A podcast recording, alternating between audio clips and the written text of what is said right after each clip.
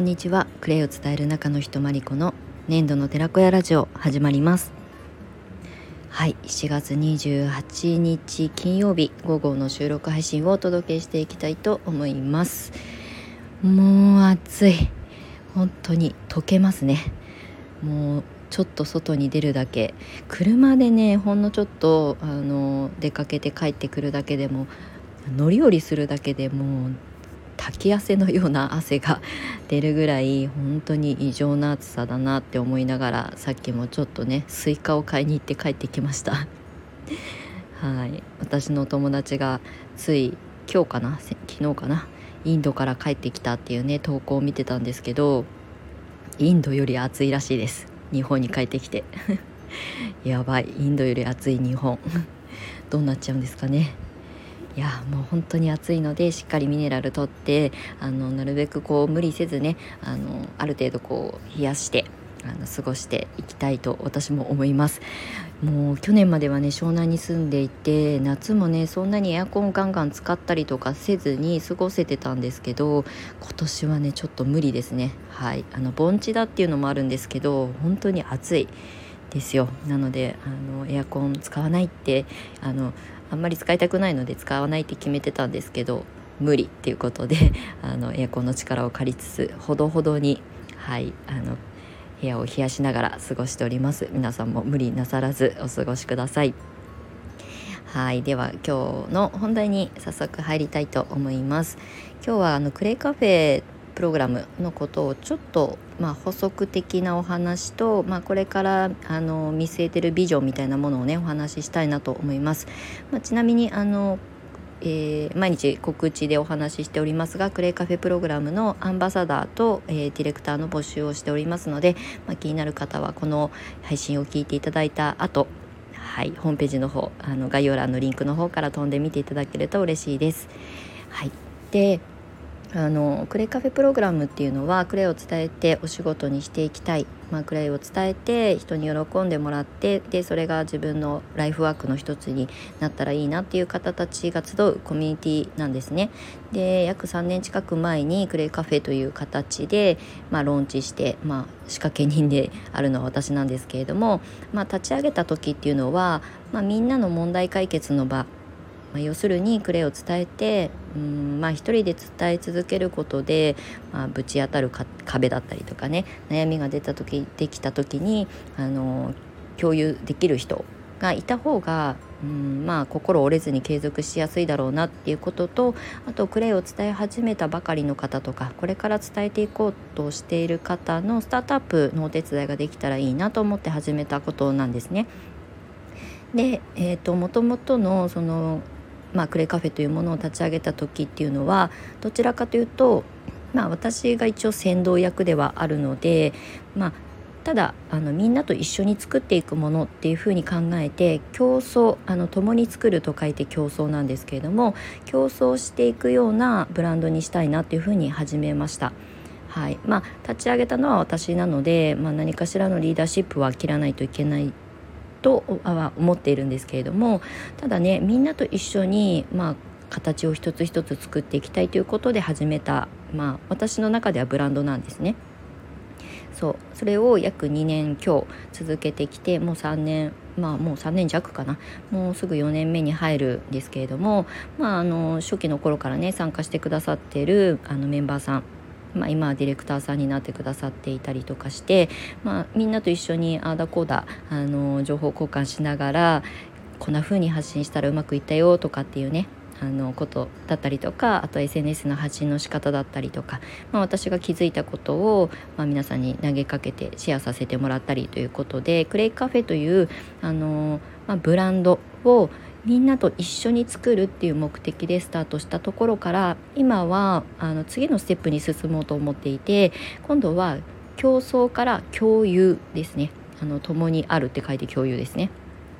なのであのクレイカフェというのは私のブランドではなくて、うん、みんながあの所有できるまあ、ブランド要するにみんなで共有するブランドとして育てていくっていうフェーズにあのそろそろ移っていきたいなっていうふうに思っています。はい。まあ、クレイカフェの、ね、メンバーさんたちがあの自分のブランドだと思ってあの認識されてるかどうかはちょっとわからないんですけれどもただこのクレイカフェっていう名前をねつけた時も私の名前がちらつくようなものとかあと私の教室の粘土の寺子屋っていうものがちらつくようなあの名前にはしないようにしようと思ってクレイカフェというどんな人でも参加しやすくてどんな人でも、えーと、それをね自分の口に出して表現できるようにということでクレイカフェという、まあ、単純な名前ではあるんですけれどもブランド化しやすい名前がいいなと思っていたので、まあ、クレイカフェという、まあ、あのその目的みたいなものはたくさんこれまでもお話ししてきたんですがクレイを伝える人たちが集う場所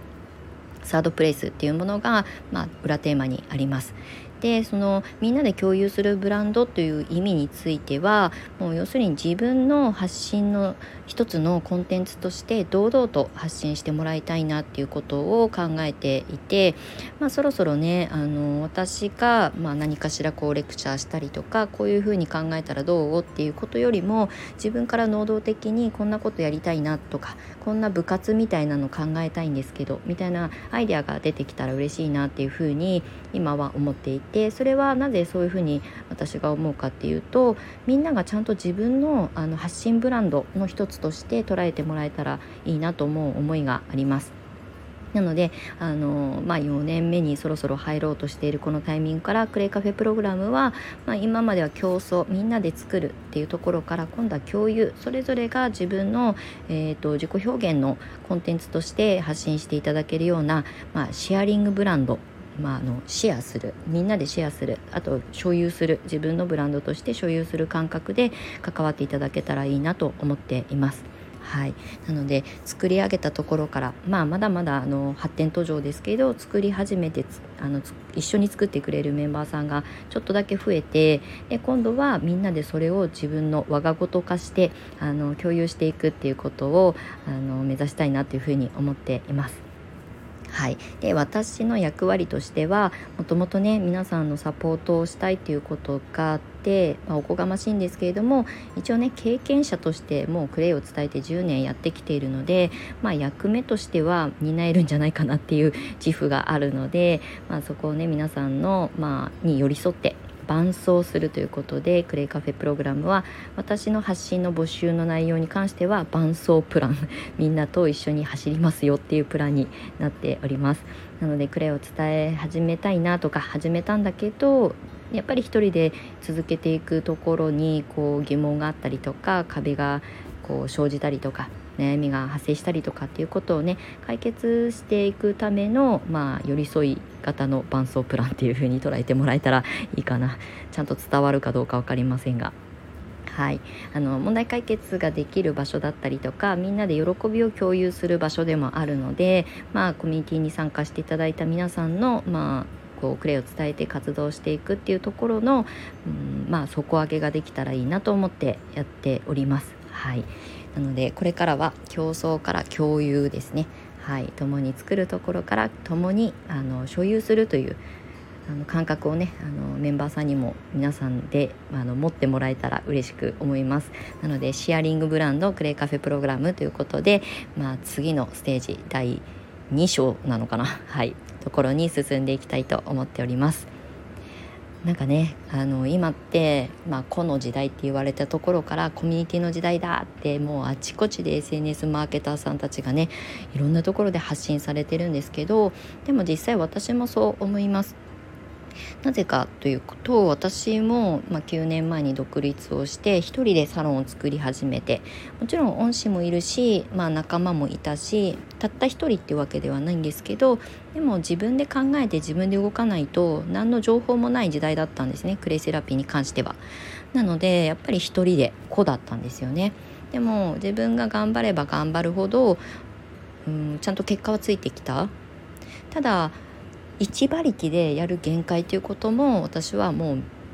目の当たりにしたのでこれからはみんなで力を合わせてじゃないですけどみんなそれぞれを尊重しながらコミュニティをあの作っていくことがとても大切だし、まあ、コミュニティに自分がどこに参加するかっていうこともとても大事だと思っているのでまあその仕掛け役としてねあのクレイカフェを立ち上げてるんですけれども本当にあの団体の時代からこの時代になって今度はコミュニティっていうのはその昔ながらの組織団体ではなくて一人一人がちゃんと尊重されるあの空間環境っていう意味でのコミュニティです。はい、なのであの誰かがトップに立ってピラミッド構造のようにねトップダウンの組織とかではなくってみんなそれぞれが横一斉に点々点と並んでそれがつながっていくっていうイメージなんですね。なのでこのクレイカフェプログラムも立ち上げた時からそれは変わらず私は掲げていましたしあのまあおせっかい役なのでこうしたらいいんじゃない？ああしたらいいんじゃない？とかっていうことは日々ねコミュニティの中に投げさせてもらっているので ちょっとねうるさいなと思われることもあるかもしれないんですけどでもやっぱりねあのぼーっとしてるとねねあの情報ってなかなかあの収集できなかったりとかするのでまあそういうあの情報プッシュ役としてね今は私はあの動いております。はい、なのであのクレイカフェというのはこれから、はい、あのみんなで共有するという意識を持っていただいて、まあ、メバさんにも自分のものとしてあの発信していただきたいなっていうのと、まあ、シェアリングブランドという形でクレイカフェプログラムを次のステージに進めたいと思っておりますのでもしねあのクレイを伝えて活動していきたいなっていう方は是非、えー、ジョインしていただけたら嬉しく思います。暑い夏を楽しみながらあのクレイを伝えてね自分の、まあ、楽しみを仕事の一つにつなげていけるような、まあ、そんなサポートもさせていただいておりますのでよかったら、えー、ホームページの方ご覧いただけたらと思います。はいということで今日は、えー、クレイカフェプログラム次のステージに進みますということでお話をさせていただきました。はいコミュニティの時代ですね。はいどこに所属するのか所属というかねどこに関わるのか環境をどこに作っていくのかっていうことを意識して日々あの関わる人関わる環境を選択されるといいと思います。はいということで今日も長くなりましたが最後まで、えー、お付き合いいただきましてありがとうございました。また次回の収録配信でお目にかかりましょう。本当に暑いのであの体無理せずお過ごしください。はい、では次回またお会いしましょう。年度の寺子山理子でした。またね。